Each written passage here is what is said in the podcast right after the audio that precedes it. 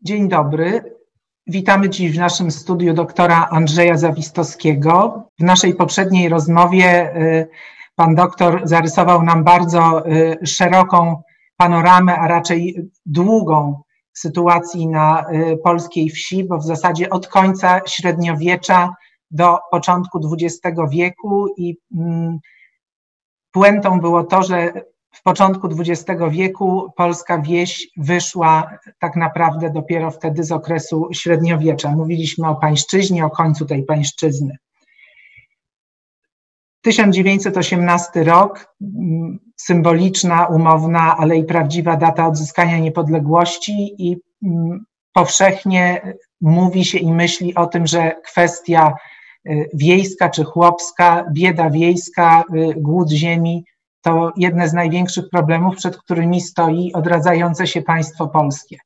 Co to państwo robi w sprawie wsi, czyli y, trzy, czwarte jego obywateli tak? Proszę mnie poprawić, jeśli to była inna liczba, e, to są ludzie mieszkający na wsi.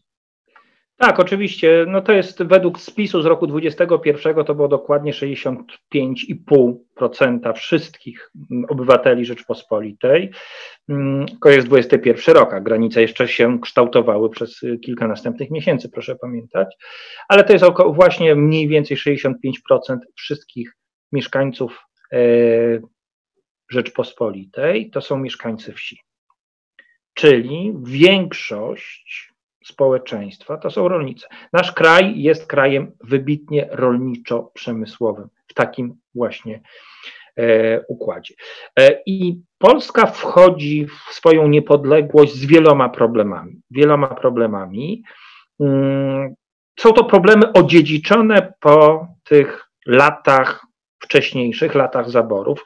I jak gdyby przypomnę to, o czym już sobie mówiliśmy w poprzedniej części, że wchodzi też z mocno zróżnicowaną strukturą agrarną, strukturą rolnictwa. Bo z jednej strony w województwach tak zwanych zachodnich, czyli dawnych niemieckich mm, częściach, które trafiły do państwa polskiego po Wersalu, mamy duże towarowe gospodarstwa rolne, czyli gospodarstwa, które po pierwsze e, są duże i produkują na rynek, ale po drugie, które też mają swój kłopot, no bo ten rynek został w tej chwili odcięty granicą. To nie jest rynek dużego państwa niemieckiego, bogatego państwa niemieckiego, tylko to musi być przeorientowane na dużo uboższy jednak rynek państwa e, polskiego. To po pierwsze. Po drugie, e, na wschodzie czyli w dawnym zaborze rosyjskim i w dawnej Galicji, mamy bardzo, ale to bardzo y, rozdrobnioną y, strukturę agrarną, niewielkie gospodarstwa, y, bardzo rozdrobnione, z dużą liczbą osób, które tam mieszkają i żyją, czyli z czymś, co nazywałem przeludnieniem agrarnym. Czyli tam jest więcej ludzi niż nawet potrzeba, żeby to gospodarstwo obrobić, żeby tam na nim pracować, bo ci ludzie nie mają po prostu gdzie sobie znaleźć miejsca. Nie ma przemysłu, który by ich przyjął, nie ma usług i tak dalej, i tak dalej. One są w takim stanie, że tam bardzo trudno znaleźć, znaleźć pracę. E, I to jest, jeżeli chodzi o rolnictwo, ten element bardzo istotny. No i oczywiście mamy tu jeszcze dwa problemy. Pierwszy problem, który tylko zasygnalizuję, później pewnie do niego wrócimy, jest kwestia mniejszości narodowej. To jest mniej więcej jedna trzecia jedna trzecia społeczeństwa to są osoby o innej niż polska narodowości, obywatele państwa polskiego innej niż polska narodowości. To jest sygnał, do którego wrócimy. No i mamy kwestię polityczną, to znaczy mamy kwestię ciągle nieunormowanej granicy wschodniej i konfliktu z bolszewicką Rosją i bolszewicką Ukrainą, czyli mówiąc w skrócie z bolszewikami, bo tutaj ten podział akurat jest wtórny zupełnie. E, I proszę zauważyć, na co komuniści, bolszewicy komuniści zwracają szczególną uwagę, co jest ich ofertą w stosunku do obywateli państwa polskiego, którą składają w zamian za swoje poparcie w roku 20. Ziemia. reforma rolna, nadanie chłopom ziemi e, i gwarancja, że tej ziemi nikt im nie odbierze. To jest ta oferta, która jest od razu składana na poparcie. Na, bolszewicy składają jako swoją ofertę. I proszę zauważyć, co się dzieje w drugiej stronie. Z drugiej strony, e, państwo polskie wie, że musi szybko rozwiązać problem przeludnienia agrarnego, tych kłopotów na wsi. Już w 19 roku Sejm Ustawodawczy taką uchwałę przyjmuje, ale nic za tym nie, nie idzie. I w tych gorących czasach, kiedy bolszewicy e, pędzą na Warszawę, bo oni pędzą na Warszawę, to jest tak szybko. E, Sejm Ustawodawczy przyjmuje 15 lipca, czyli no właśnie w tym ferworze walki, e, przyjmuje reformę rolną. Przyjmuje reformę rolną, która zakłada górne, górne pułapy, górne pułapy mm, wielkości gospodarstw rolnych, czyli 60 hektarów generalnie 180 hektarów na ziemiach zachodnich, czyli tam, gdzie są te duże gospodarstwa mm, e, produkcyjne, no i na wschodzie większe, może nawet do 400 hektarów, te większe gospodarstwa rolne.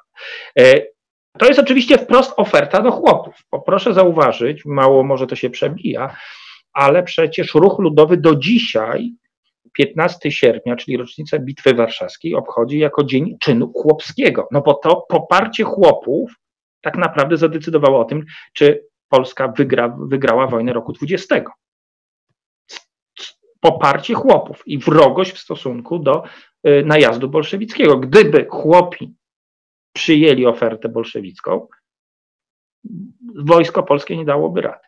To, to tutaj było to, było to było to znaczące. No, przyjmijmy też, oczywiście przypomnijmy, przepraszam, przyjmijmy też, kto zostaje premierem w tym gorącym kraju. Witos. Nie bez powodu. Chyba wszyscy pamiętamy te takie e, propagandowe, ale do takie bardzo chwytające za serce, ten taki moment, że do Witosa, który orze gdzieś tam podjeżdża wysłannik, że jest potrzebny w Warszawie i on musi jechać, prawda? I on odchodząc po prostu w tych butach w tej sukmanie, no nie sukmanie, no ale takim stroju typowym nie dla, dla mieszkańców miasta, a właśnie dla typowym dla mieszkańców wsi, jedzie do Warszawy, staje na czele rządu, który broni, broni Rzeczpospolitą przed e, bolszewikami. Więc znowu tu wieś zadecydowała. Tu wieś zadecydowała. No ale przychodzi konstytucja marcowa, która gwarantuje nienaruszalność prywatnego prywatnej własności. I nagle się okazuje, że ustawa o reformie rolnej jest sprzeczna z konstytucją. I trzeba to wszystko od nowa robić. E, I reformę rolną przed II wojną światową zawdzięczamy nikomu innemu jak Władysławowi Grabskiemu. To jest moim zdaniem bardzo niedoceniany polski premier. Jest niewątpliwie najlepszym polskim premierem, bo wszyscy wiemy, reforma walutowa, złoty, bank polski. Tak. Ale dużo więcej jest zasług e, Grabskiego. Ja już nie będę tutaj wymieniał, bo to pewnie, pewnie zajęłoby nam z 10 minut, e, bo to i chodzi o kwestie na przykład kościelne. To, co widzimy dzisiaj, co przeżywa Ukraina w walce o autokefalię, no to nam to załatwił Grabski bardzo szybko. Polityk, który nie był prawosławny, ale to mówię, nie wchodzę tutaj w takie szczegóły. Mm, wracam do czegoś innego. Wracam do tego, że jednym z wypracowanych przez rząd Grabskiego, ale przyjętej już po jego upadku, dokumentów była reforma rolna z końca 25 roku, która przyjęła trochę podobny podział, jak było to w roku 20, przy czym wyznaczono, że mm, jest górna granica, w, w ramach której będą parcelowane majątki. To znaczy, właściciel może się zgłosić do parcelacji i wtedy dostaje odszkodowanie równe wartości tej ziemi. Jeżeli nie zgłoszą się chętni, wówczas jest przymusowa parcelacja, ale za niższym odszkodowaniem. Do końca, do końca mm, e, II Rzeczpospolitej nie było takiego e, przymusu. To znaczy więcej było tych, którzy chcieli się tej ziemi pozbyć, niż tych, którzy chcieli tą ziemię e, nabyć, no bo oni tą ziemię nie dostawali za darmo. Oni musieli ją w ratach, ale, ale jednak, jednak spłacić. Więc uruchomiono ten proces, proszę zauważyć, bardzo mądrze. Znowu, nie wszyscy dostają za darmo i róbcie co chcecie, tylko jest możliwość, żeby tworzyć duże gospodarstwa, e, stopniowo, ale właśnie z taką myślą, co z nich, co z nich wyjdzie. Temu towarzyszyła też uchwalona E, uchwalona wcześniej e, ustawa o osadnictwie wojskowym na ziemiach wschodnich. Chodziło o to, żeby ten polski żywioł na wschodzie zwiększyć nadziałami ziemi państwowej, mm, osiedlając tam Polaków. To doprowadziło do bardzo poważnego konfliktu, który nawet w dzisiejszej polskiej historiografii według mnie jest zbyt słabo obecny, mm, pomiędzy na przykład Polakami a Ukraińcami. Kiedy Ukrainiec, który chciał sobie taką ziemię nabyć, zwiększyć swoje gospodarstwo, nie miał takich szans, bo trafiał tam polski, polski osadnik. E, oczywiście polski osadnik wojskowy, bo to byli najczęściej żołnierze, którzy wychodzili do cywila i gdzieś ich trzeba było umieścić i trafiali tam na wschód. E, nie miał tutaj znaczenia, czy to on przejdzie tutaj, czy to, ale to była pewna polityka państwa polskiego, która rzeczywiście wśród mniejszości narodowych na wschodzie mm, spowodowała bardzo taką dużą niechęć, bardzo taką dużą niechęć, właśnie takie odrzucanie ze względu na narodowość. Chociaż to nie było znowu nic nadzwyczajnego, bo jakbyśmy popatrzyli politykę rządu czechosłowackiego w stosunku do Polaków na Zaolzie, ona była w różnych miejscach podobna. Ale zostawmy to w tej chwili, bo to. No ale możemy powiedzieć, że w ten sposób, y, rozwiązując jeden problem, jednak wygenerowano y, drugi z innego, jakby inny, y, o którym trudno powiedzieć, że był mniej poważny. To, by, to był poważny problem. To był poważny problem, ale rzeczywiście. Położył się cieniem, tak, później. Dołożył się, dołożył się, dołożył się do tych wszystkich, które tam, tam powstały. No ale to, to jest dla nas ważne, że mamy rok 25 i od tego roku 25 e, przy, następuje stopniowa, powolna, ale wydaje się, że przemyślana, przebudowa polskiej struktury agrarnej w kierunku czego? W kierunku dużych gospodarstw rolnych, które mają produkować na rynek.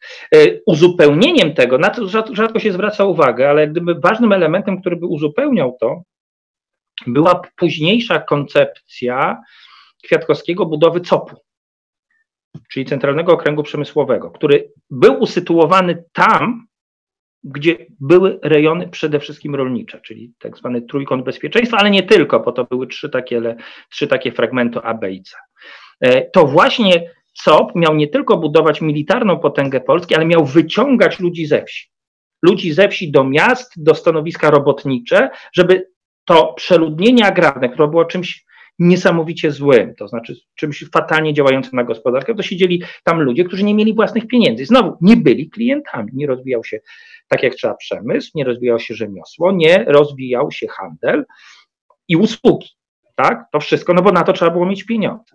E, I co, jak gdybym miał to też w głowie, mówiąc w przenośni, żeby, mm, żeby e, ci ludzie, którzy na wsi są zbędni, oni są zbędni na wsi, oni są tam niekonieczni, e, żeby y, do pracy mogli znaleźć gdzieś swoje miejsce pracy. Więc to była taka bardzo powolna, ale jednak dziejąca się przebudowa struktury agrarnej. Oczywiście bardzo mocno przeszkodził w tym wielki kryzys. Polska była jednym z krajów najbardziej dotkniętych wielkim kryzysem i to właśnie ze względu na dominującą pozycję wsi. Dość rzecz, że w takich gospodarstwach, które produkowały na rynek, z jednego hektara przed wielkim, w końcu lat 20., przed wielkim kryzysem, mniej więcej dochód to był około 214 zł. Z tej samej ziemi w czasie wielkiego kryzysu można było otrzymać około 8 zł. Z 214 na 8. E, w niektórych gospodarstwach wręcz zdarzała się tak zwana podaż głodowa, to znaczy ludzie wyprzedawali nawet to, co było do jedzenia. Ceny żywności spadały na łeb na szyję. Polska wieś została niesamowicie dotknięta wielkim kryzysem, dużo bardziej niż polskie miasta, niż polscy bezrobotni w miastach, dużo bardziej. I to też znowu dołożyło się gdzieś tam do pamięci tego, co będą chłopi mieli przez następne lata. Strach przed kryzysem, który spowodował właśnie lawinowy spadek cen żywności. Nie brak żywności, bo wielki kryzys to nie był brak żywności, to był jej nadmiar. I brak by, był brak pomysłu na to, co z tą żywnością, co z tą nadwyżką żywności zrobić. My znamy to, jeżeli pani pozwoli, znowu odwołam się do literatury, y, z Tadeusza Dołęgi Mostowicza i, y, i Nikodema Dyzmy. czym Dyzma kupuje elity II Rzeczpospolitej? Pomysłem na bank zbożowy żeby skupować tą, tą żywność. To jest właśnie efekt wielkiego kryzysu. No ale to druga Rzeczpospolita tak naprawdę przecież trwała kilkanaście lat, bo to nawet nie było 20 lat pokoju przecież. E, I to, co zaczęło się dobre dziać, bardzo szybko się skończyło rokiem 1939, agresją Niemiec, później Sowietów na Polskę i ich pomysłem na polską wieś. Właśnie, co, bo o o dwóch okupacjach napisano setki, nie setki, tysiące, dziesiątki tysięcy stron, ale o czym y, my powinniśmy pamiętać, jeśli chodzi o, o to, co się zdarzyło w obu tych okupacjach na polskiej wsi, no, no tak by lepiej rozumieć to, co zdarzyło się później w momencie przejęcia władzy przez y, komunistów i, no, i co zdarzyło się później po 1989 roku. E, po pierwsze, tu mamy bardzo taką szczególną sytuację, bo ten drugi okupant, czyli Sowieci, niedużo zdążyli zrobić. Niedużo zdążyli zrobić, bo oczywiście, gdy weszli 17 września, to im celem była kolektywizacja, czyli utworzenie kołchozów, po prostu przejęcie ziemi chłopskiej. To, że e, mniej niż dwa lata później przyszła agresja niemiecka, no spowodowało, że ten cały proces był dopiero rozpoczęty. E, natomiast po, gdy Sowieci pojawili się po 1944, to na ziemiach, które zagarnęli, to oczywiście ta kolektywizacja zostanie przeprowadzona i tam po prostu prowadzony zostanie wprost system sowiecki. Natomiast dużo ciekawiej wygląda sprawa niemiecka. Dużo ciekawiej wygląda sprawa niemiecka z tego prostego powodu, że na czym Niemcom zależało? Niemcom zależało, żeby polska wieś produkowała dużo. Więc na przykład rolnicy dostali dostęp do nawozów sztucznych żeby ta wieś produkowała dużo, bo chodziło o to, żeby jak najwięcej tego, tej żywności dostarczać dla Niemców.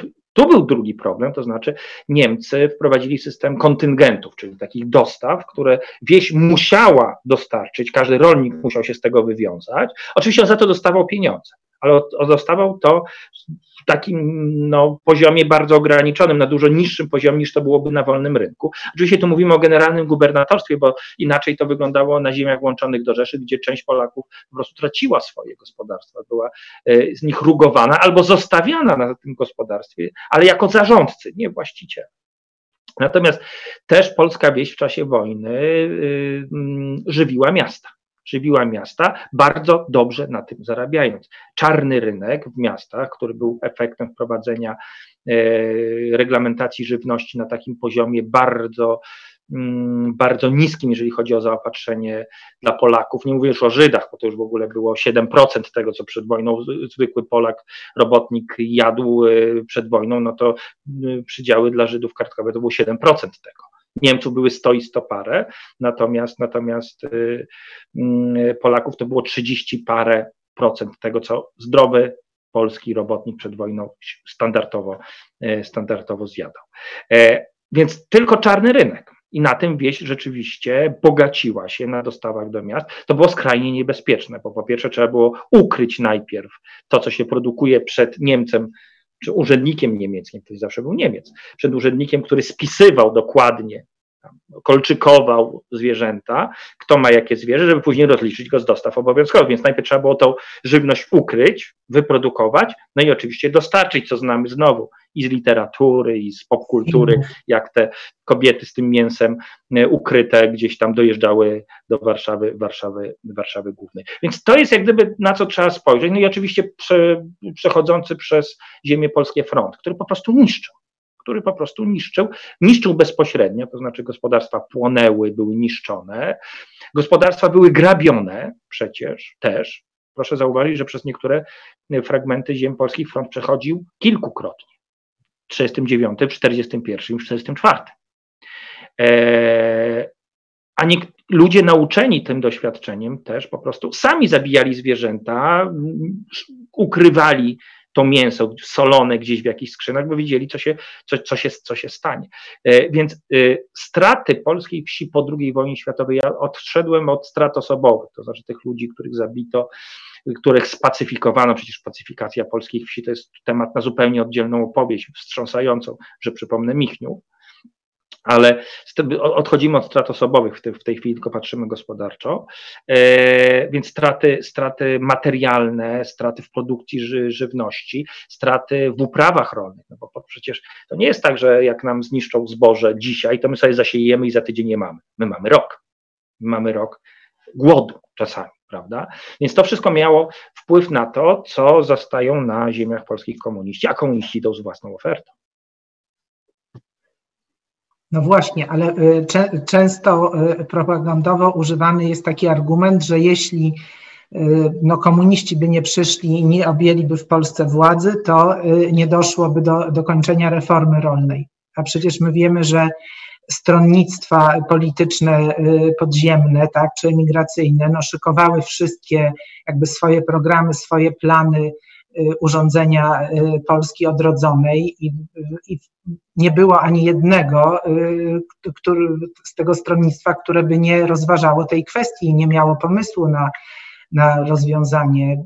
No bo trzeba powiedzieć, że, że dwudziestolecie jakby tego problemu nie rozwiązało, prawda? Nie było czasu, przyszła wojna. Także ktokolwiek by objął władzę tu po 1945 roku, no musiałby się y, i na pewno by się zmierzył z tym problemem i jakoś go rozwiązał. E tak, ma Pani stuprocentową rację, a ja jeszcze bardziej podkreślę to, o czym Pani powiedziała. E, to jest znowu niedoceniane, niezauważane, e, ale jakbyśmy wzięli do ręki dziennik ustaw, który ukazał się w powstańczej Warszawie. W sierpniu 1944 roku na wyzwolonym fragmencie ziem polskich, czyli w powstańczej Warszawie, ukazuje się dziennik ustaw, w którym mamy dekret o zabezpieczeniu ziemi na potrzeby reformy rolnej. Generał Burkomorowski w swoich e, depeszach do Londynu jeszcze w końcu lipca 1944 roku, jako jeden z warunków objęcia władzy przez rząd Rzeczpospolitej na uchodźstwie, który wtedy był w Londynie, wskazuje przeprowadzenie reformy rolnej. To znaczy, ten głód ziemi jest konieczny. A z drugiej strony, z drugiej strony właśnie komuniści odrobili lekcję z roku 20. To znaczy oni przychodząc i ogłaszając manifest lipcowy, który tak naprawdę jest z wyjątkiem y, bardzo ostrego wstępu preambuły, tak naprawdę cały jest sklepkiem takich życzeń, no, pod którym większość partii politycznych, nawet tych z Londynu, mogłaby się podpisać. Walczymy z Niemcami, ukażemy sprawców, zdrajców, tak dalej. Tak? E, oddamy własność. To tam jest tak naprawdę jeden konkret, jeżeli chodzi o gospodarkę. Jeden konkret radykalna reforma rolna 50 hektarów, czyli o 10 hektarów mniej niż było to w tej reformie roku 25.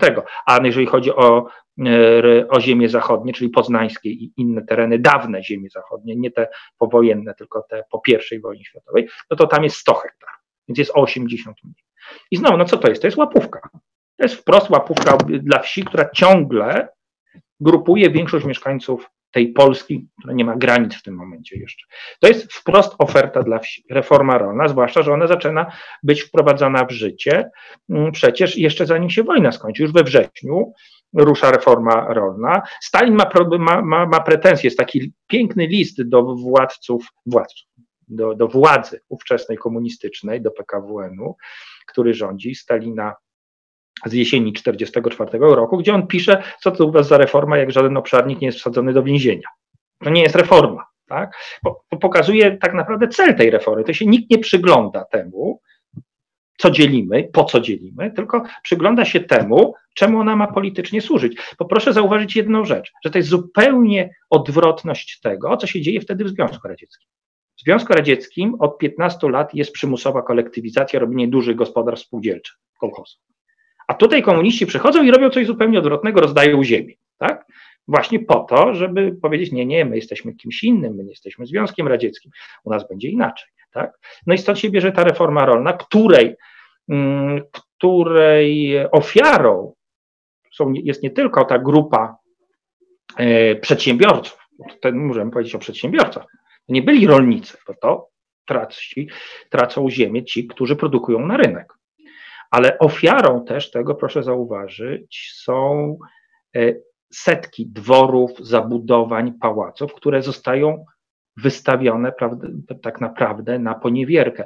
Jak ktoś miał szczęście, to jego dawny dom, pałac y, dwór został biblioteką czy szkołą. A ile było takich, które po prostu po kilku latach zostały rozebrane na cegły, zostały rozszabrowane. E, przypomnijmy sobie, to jest klasyka, klasyka naszego XX wieku. E, dzieła e, Stanisława Barei i tam jest taki piękny odcinek w serialu Zmiennicy, który pokazuje dwór Radziwiłłów, prawda, rozszabrowany przez jakąś taką grupę zamieszkaną. To jest, to jest efekt niczego więcej jak reformy rolnej przeprowadzonej nie gospodarczo, a przeprowadzonej politycznie. Dokładnie tak, jak zrobili Rosjanie w 1864 roku, jak zrobili Austriacy w 1848 48 roku. E, no i polska wieś na tym nie zyskuje. A kto zyskuje? A politycznie zyskuje, wiemy, kto zyskuje. zyskuje doraźna, zyskuje doraźna korzyść polityczna zyskuje doraźna korzyść polityczna, e, bo proszę zauważyć, co się dzieje, co się dzieje z polską wsią e, raptem 6-5 lat później. To znaczy mamy przymusową kolektywizację. Tą ziemię, którą chciano rozdać, którą rozdano, teraz chce się zabrać i stworzyć spółdzielcze gospodarstwa, gospodarstwa rolne, które będą, tak jak w Związku Radzieckim kołchozy, gospodarować w Polsce. I cały, cały, cały bój w ciągu następnych pięciu lat, czyli tego planu pięcioletniego, będzie o to, żeby stworzyć polskie kołchozy. Bo tym, czym PRL będzie się różnił od każdego innego kraju, uprzedzając już naszą narrację, to jest to, że Polska nie będzie miała kołchozów. Że Polska nie będzie miała kołchozów, bo cały ten plan rozsypie się w ciągu kilkunastu, kilkudziesięciu dni jesieni 56 roku. To proszę o tym opowiedzieć z większymi szczegółami no bo to na pewno dla naszego tematu jest e, jedno z kluczowych zagadnień. E, no po właśnie. Znaczy, jaki był, jaki był cel tworzenia kołchozu przez Związek Radziecki, przez Stalina? Chodziło o to, żeby kontrolować produkcję żywności. Znowu wracamy do tego, od czego zaczęliśmy nasz pierwszy odcinek, czyli kontrolowanie żywności. Bo na tym przejechali się bolszewicy w Związku Sowieckim, w Rosji bolszewickiej, za pierwszym razem y, próbując wprowadzić swoją władzę na wsi, iż chłopi po prostu buntowali się i zamykali swoje dostawy dla miasta. Oni mają swoje, oni się wyżywią. Jeżeli wy nas traktujecie tak, to my wam dziękuję. Mamy Nie żywność, to jest tak, tak. E, I w Polsce komuniści szli dokładnie tą samą drogą i wiedzieli jedno, że robotnikowi w mieście będzie można płacić niewiele, budowniczowi nowej huty będzie można płacić niewiele, kiedy tania będzie żywność. A kiedy będzie tania żywność? Jeżeli tanią ją pozyskamy ze wsi. Ale jeżeli my zapłacimy chłopu mało, to on tego nam nie sprzeda. On sobie zawiezie i sprzeda, yy, tak jak robił to w czasie II wojny światowej. Tak? W związku z czym, w związku z czym E, musimy przejąć kontrolę nad produkcją żywności. Robimy spółdzielnie, gdzie chłop daje swoje, swoją ziemię, swoje maszyny, swoje zwierzęta i on już tam tylko odpowiada za to, żeby kury miały co jeść. Albo żeby krowy wyszły na pastwisko, albo żeby skosić łąkę. Natomiast to kierownik wyznaczony przez nas, naszego kołchozu, dostarcza nam żywność na rynek. I on już tego nie zachomikuje, nie schowa, nie sprzeda, no bo my go, my go my go kontrolujemy. I na tym polegał cały pomysł, e, cały pomysł bolszewików, to znaczy przejęcia e, kontroli nad produkcją żywności. To wieś miała zapłacić za budowę komunizmu, bo to na tym polegało. To wieś miała za to zapłacić i w Polsce miało być podobnie. Tylko, że w Polsce opór, mimo naprawdę zastosowania e, bardzo ostrych metod, łącznie z powoływaniem synów chłopów do wojska, a właściwie do kopalni, skierowania ich do pracy w kopalniach, takich nacisków, nacisków propagandowych, był bardzo mizerny, bo w Polsce e, połowy lat 50. udało się skolektywizować jedynie około 10% ziemi. 10% ziemi należało do państwowych gospodarstw rolnych, czyli do własności państwa, czyli PGR. To, to było coś innego, bo to, to, była ziemia państwowa, natomiast to były tak zwane polskie kołchozy, to były spółdzielcze gospodarstwa rolne, czyli chłopi musieli swoją ziemię oddać. Więc tu 10%, tu 10%, czyli prawie 80% ziemi jest w rękach chłopów indywidualnych. I gdy Gomułka obejmuje władzę jesienią 56 roku, musi kupić sobie poparcie.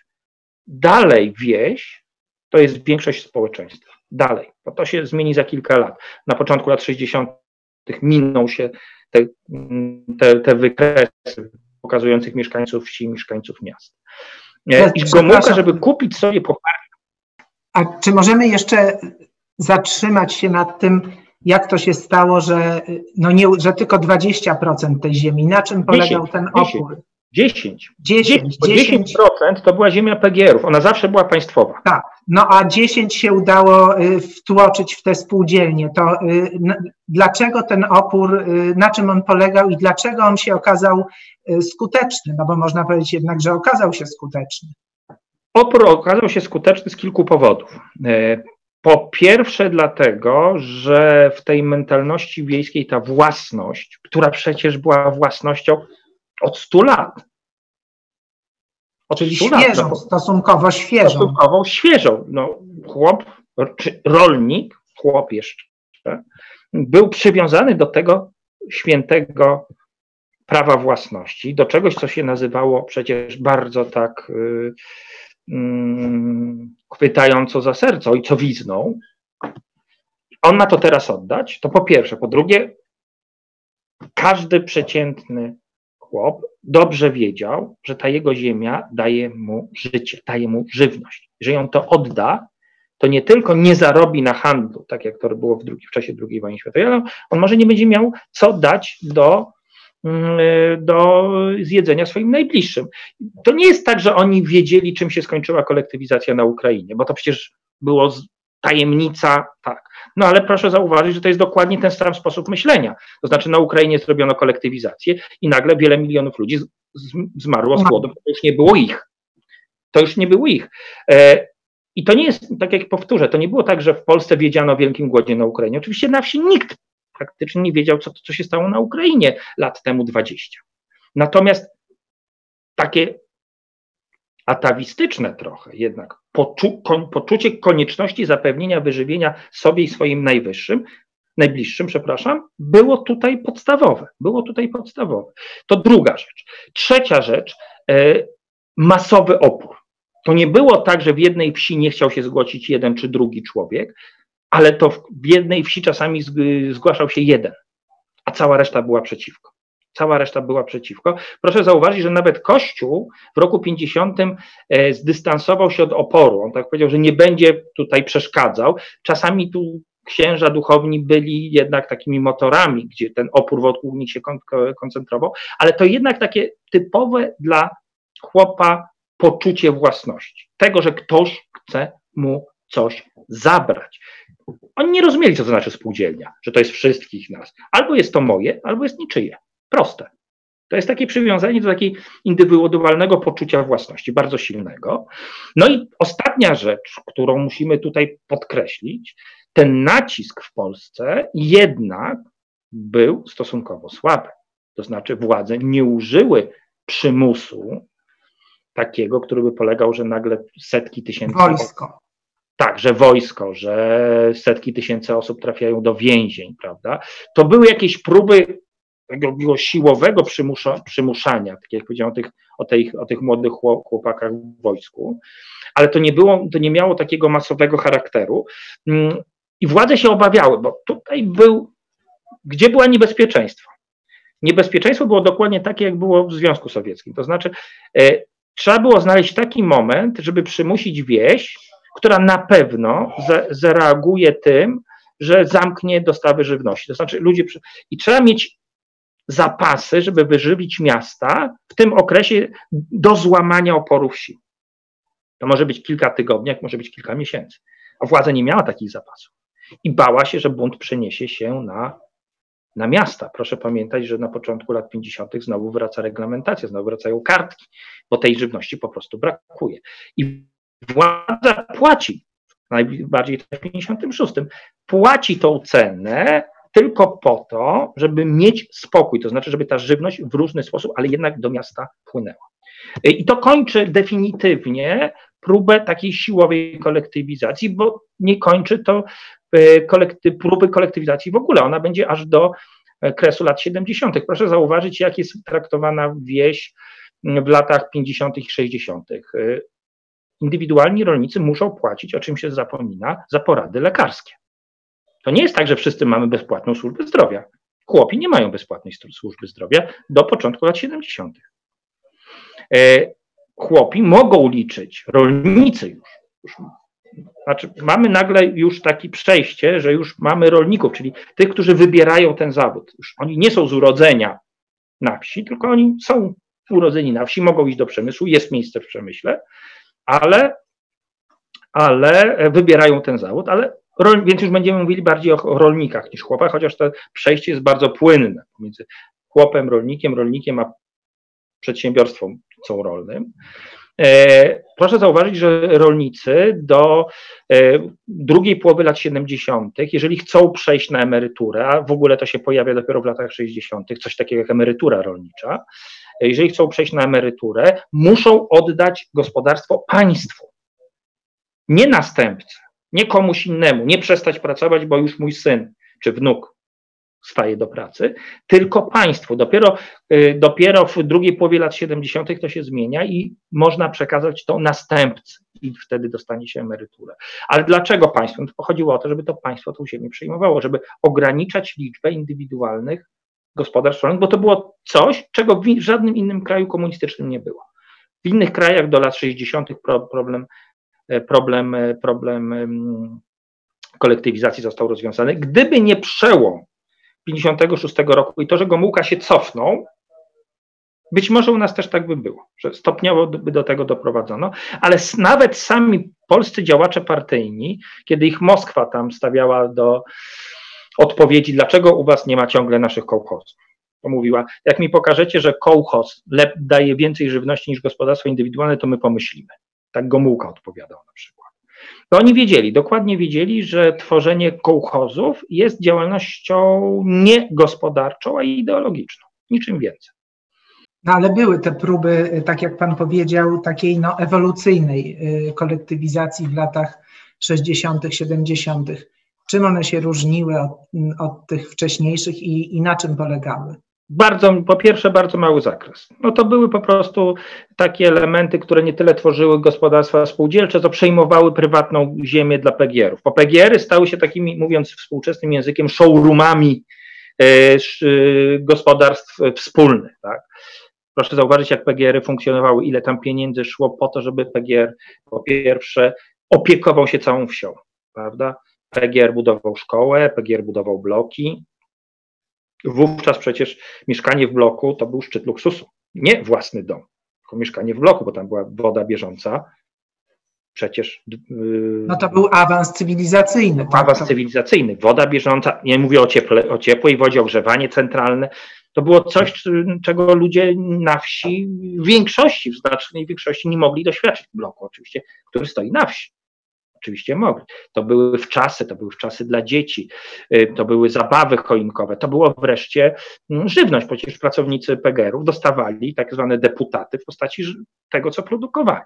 To było kompletnie nieopłacalne i pod względem liczby zatrudnionych tam osób, i pod względem tej produkcji i tego rozdawnictwa całego, bo do tego dochodziło olbrzymie złodziejstwo, bo tam po prostu ludzie byli przekonani, że to jest niczyje państwowe, czyli niczyje. Ja znam wielu pracowników PGR-u, z którymi rozmawiałem, którzy mówili, że grzechem było wyjść z pracy niczego nie wynosząc, chociażby garść gwoździ. No, takie przyzwyczajenie i takie, taka mentalność, znaczy to nie traktowano za coś złego. Naturalne, że trzeba po co się w domu przyda, prawda? No to garść gwoździ, garść śrub, młotek, śrubokręt, cokolwiek, tak? I przemnóżmy sobie to razy te 200 parę dni, 250 dni, które trzeba było pracować, nie licząc, nie licząc niedziel, świąt i urlopu. Mm, e, więc, ten, e, więc to, ale pompowano w to pieniądze, żeby pokazać, że wspólne jest lepsze. Ten PGR to był taki właśnie przykład. Natomiast e, jeżeli chodzi o ten nacisk, on był bardzo słaby, dlatego że władza sama nie była przekonana, żeby te polskie kołchozy tworzyć. Tak jak powiedziałem, Gomułka był zupełnie temu przeciwny, Gierek pewnie też, e, dlatego że no, nie widziano sensu. Nie widziano sensu, były kłopoty z żywnością, ale nie było przekonania, że jeżeli w Polsce powstaną kołchozy, będzie lepiej. Czyli jednak tutaj taka racjonalność gospodarcza, tak. możemy powiedzieć, że, że zwyciężyła w tej sprawie. a jednocześnie proszę zauważyć, że to takie było pół na pół, to znaczy przez długi okres czasu obowiązywało zakaz sprzedawania ziemi państwowej chłopom indywidualnym, żeby oni sobie powiększyli, żeby rolnik stał się przedsiębiorcą. No, tutaj z tym walczono. Proszę zauważyć, jak bardzo pogardliwie y, używano nazw y, różnych w stosunku właśnie do tych, którzy z rolników stawali się przedsiębiorcami. Przecież byli badylarz. Prywaciarz, badylarz i prywaciarz. Prywaciarz, prywaciarz szerzej, bo to nie tylko, ale tak. badylarz. Badylarz, tak. Bady, to, to, było, to było obraźliwe. To było tak, obraźliwe. No, ale to, to były lata 70., a nawet jeszcze 80. Tak, ale zgadza się, tylko chodzi o to, że utrudniano coś takiego, jak przechodzenie swobodne z rolnictwa, żeby ten chłop się bogacił, ten rolnik się bogacił, żeby ten rolnik widział jakiś sens w produkcji rolnej. Nie, najważniejsze raczej było to, żeby tych ludzi z tej wsi wyciągać do przemysłu, i tam widziano dla tych, dla tych, dla tych ludzi miejsca, a jeżeli na wsi, to PGR był tutaj takim, y, takim y, sensem istnienia Polski Ludowej. Więc y, to, to z jednej strony nie było przymusu kolektywizacji, a z drugiej strony ta polityka aż do końca lat 70., a w niektórych elementach do połowy 80., będzie taka, żeby ograniczać indywidualność, indywidualną aktywność gospodarczą mm, mieszkańców wsi, utrudniać im to utrudniać się na przykład sprzedaż mięsa, że tylko państwu można oficjalnie sprzedać, e, powiększanie gospodarstw, czy to od prywatnego, czy, czy, czy, czy od państwowego. To stopniowo zanikało. Ta druga połowa lat 80. już, już jest tutaj dużo, dużo lepsza, no ale to już jest kres PRL-u i, i władza łapie się za każdy, każdy dosłownie, każdy sposób, żeby zwiększyć mm, ilość żywności na rynku. A czy możemy jeszcze wrócić na chwilę y, do tych kwestii takich no, infrastrukturalnych, technicznych, bo y, y, chwilę temu mówiliśmy o tym, że ten w PGR-ze zamieszkanie w bloku było tym dostępem do ogrzewania ciepłej wody i było takim awansem cywilizacyjnym tu, tu mamy lata 70., 80., tak, no, no część, część jednak y, rolników udaje się przekształcać w tych, jakich nazywamy przedsiębiorców, tak, tych, tych pogarcanych w języku y, badylarzy, a przecież no, by, byli to ludzie y, ciężkiej i nowoczesnej pracy, tak, chyba możemy o tym powiedzieć ale mamy też tę wieś lat późnych 70. i 80., E, ciągle pod względem technicznym, nie wiem, dostępu do dobrej jakości e, wody, telefonizacji, dróg. Tak infrastruktury, tak, no, mówiąc. tak, infrastruktury, no, no słabo to wygląda. Ja nie wiem, czy określenie słabo oddaje dramatyzm tego, co się dzieje. Właśnie, to jest kolejny problem, który był po wojnie dostrzegany ale zaniedbane. E, infrastruktura poza miastami.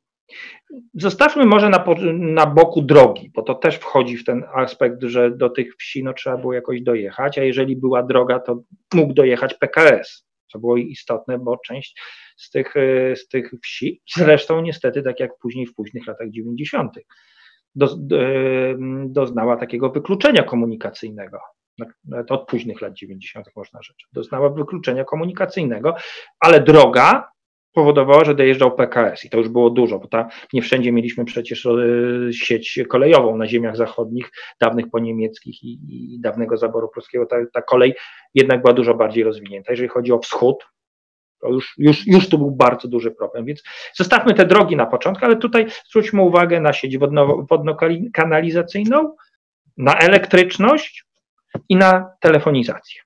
Tak? E, władze na pierwszy, na pierwszy rzut wzięły kwestię elektryfikacji. I to jest jeden z niewielu, jeden z niewielu projektów władz komunistycznych, który został z sukcesem zakończony mm, i rzeczywiście przyniósł, przyniósł realny efekt. Elektryfikacja. Ona zaczynała się e, powoli, bo mniej więcej 5% wsi, mniej więcej 5% wsi po II wojnie światowej miało elektryczność. 5%. To były najczęściej wsie położone tuż obok dużych aglomeracji miejskich, bo to nie tylko choć był problem sieci, chociaż przede wszystkim, ale również elektrowni, które wówczas miały charakter lokalny po prostu. E, I rozpoczyna się od 1950 roku ten e, projekt elektryfikacji. Przez następne lata postępuje. To nie jest tak, że to są tylko lata 50. W roku 70 na wsi białostockiej, takim regionie najbardziej zapóźnionym, e, ciągle 20% wsi nie miało prądu nie miało elektryczności. To jest rok 1970, ale mniej więcej do początku lat 80. udało się to wszystko domknąć. Więc ten proces elektryfikacji tak naprawdę kończy się w późnych latach 70., chociaż pojedyncze domy, ja pamiętam, że w latach 90. jeszcze e, zakłady energetyczne dochodziły do poszczególnych domów oddalonych od miejscowości z mm, e, elektrycznością. Nie dlatego, że ktoś budował dom i to był nowy dom, tylko to były stare domy, do których ta sieć po prostu nie dochodziła i to jest koniec lat 90. Ale tak naprawdę ten, e, te dostarczenie elektryczności na wieś to jest kończy się w latach 70., a największe natężenie, także propagandowe, to są lata 50. oczywiście i początek 60.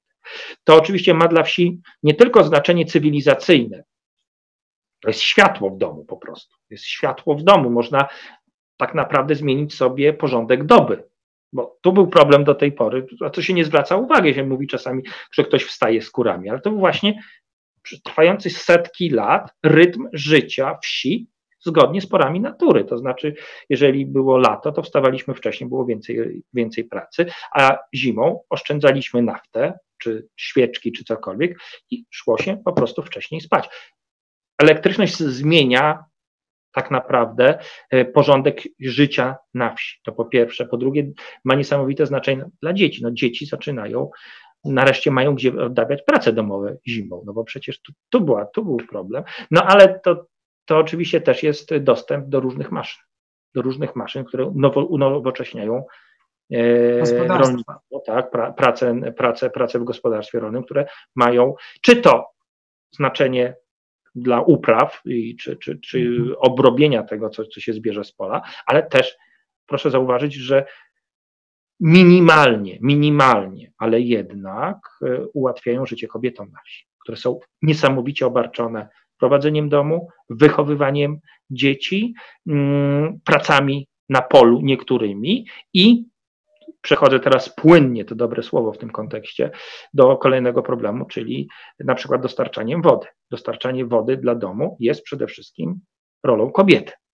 Tak, tak, tak to było społecznie, społecznie przyjęte. I kolejny problem po elektryfikacji to są oczywiście wodociągi. Tu jest, tu jest e, naprawdę źle. To znaczy, o ile 5% wsi miało dostęp do elektryczności po II wojnie światowej, to jeżeli chodzi o dostęp do wody z wodociągu, czyli wody zdrowej, e, która nie roznosi chorób, ale też do, dopływa do domu i nie, nie musimy jej nosić, dbać o studnie i tak dalej, to jest 2%.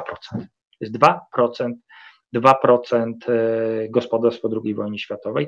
Ten proces, e, ten proces budowy wodociągów idzie dużo wolniej idzie dużo wolniej. E, w roku 1900 e, bodajże 70, bodajże 70 e, dochodzi, nie, przepraszam, 60, 60, to były dane z roku 1960.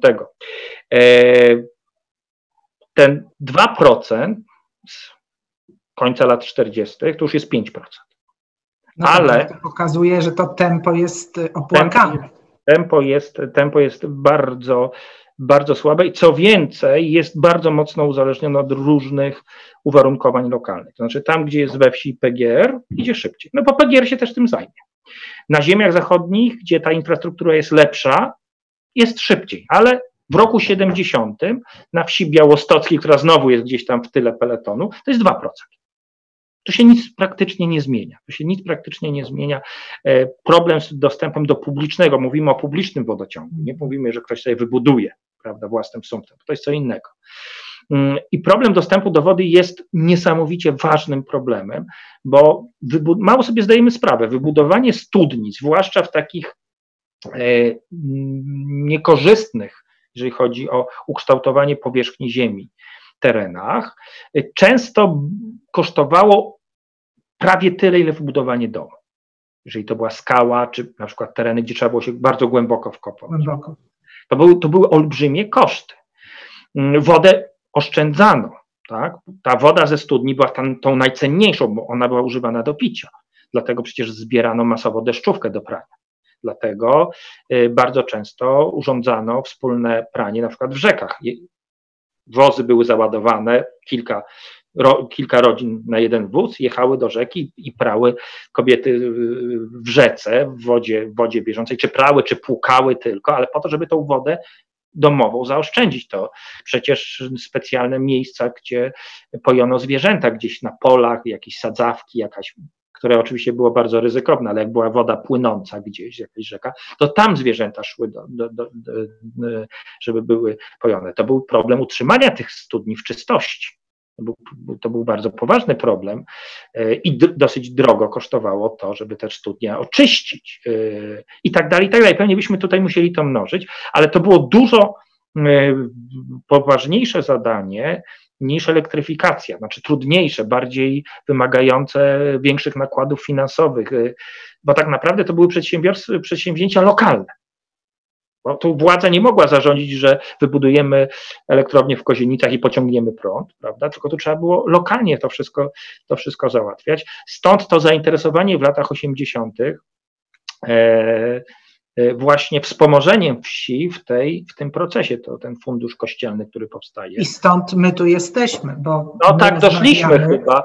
Bo do... my rozmawiamy w siedzibie Fundacji Wspomagania Wsi, która jest bezpośrednią spadkobierczynią Fundacji Wspomagającej Zaopatrzenie Wsi w wodę.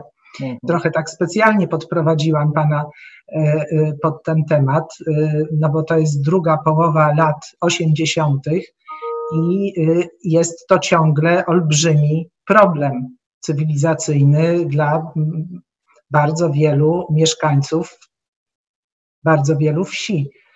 Jest Także to, to, dopiero początek lat 90. Y, no, zakończy się ten proces tak naprawdę. Jeżeli możemy go uznać za zakończony, no bo wiemy, że nadal, y, nadal nie wszędzie mamy wodę wodociągową, no ale powiedzmy, że są inne technologie, są lepsze studnie i tak dalej.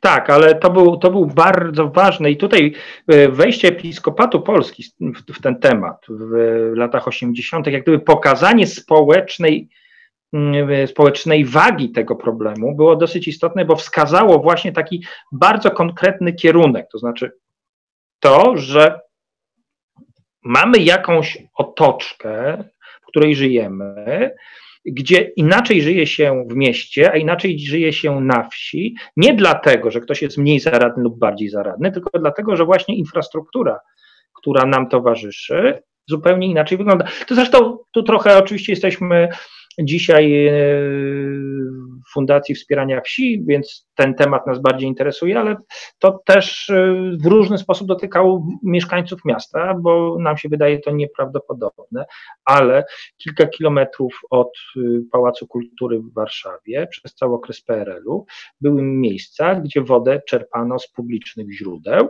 albo z własnych studni. To było, nie było kilkadziesiąt kilometrów, tylko to było szybko liczę, około 4 kilometrów od iglicy Pałacu Kultury. W prostym, Czyli w, prostym. samym centrum. Praktycznie w samym centrum. Myślę, że pewnie byśmy znaleźli jeszcze bliżej takie przypadki, ale ja mówię to o takich przypadkach, które, które znam autentycznie, autentycznie i to był środek stolicy, stolicy naszego państwa, a oczywiście kwestia, kwestia tego pomysłu z lat 80. miała tyle, była tyle ważna, że ona e, miała taki charakter strukturalny, to znaczy mm, oferowano pewne rozwiązania, ale też wymagano od społeczności lokalnej zaangażowania. Zaangażowania. Tak, tak, tak, i to też budowało pewną wspólnotę lokalną, co pewnie gdzieś ma swoje później odbicie w samorządności lat 90. No, tak często o tym myślimy. A o czym jeszcze y, powinniśmy powiedzieć, żeby ten nasz y, obraz, ta, ta wieś, y, która wchodzi w ten 89 rok, jakie jeszcze są elementy, których, których tutaj nie wymieniliśmy w tej rozmowie? Ja myślę, że wszystkie, które wymieniliśmy, składają się na ten 89 rok.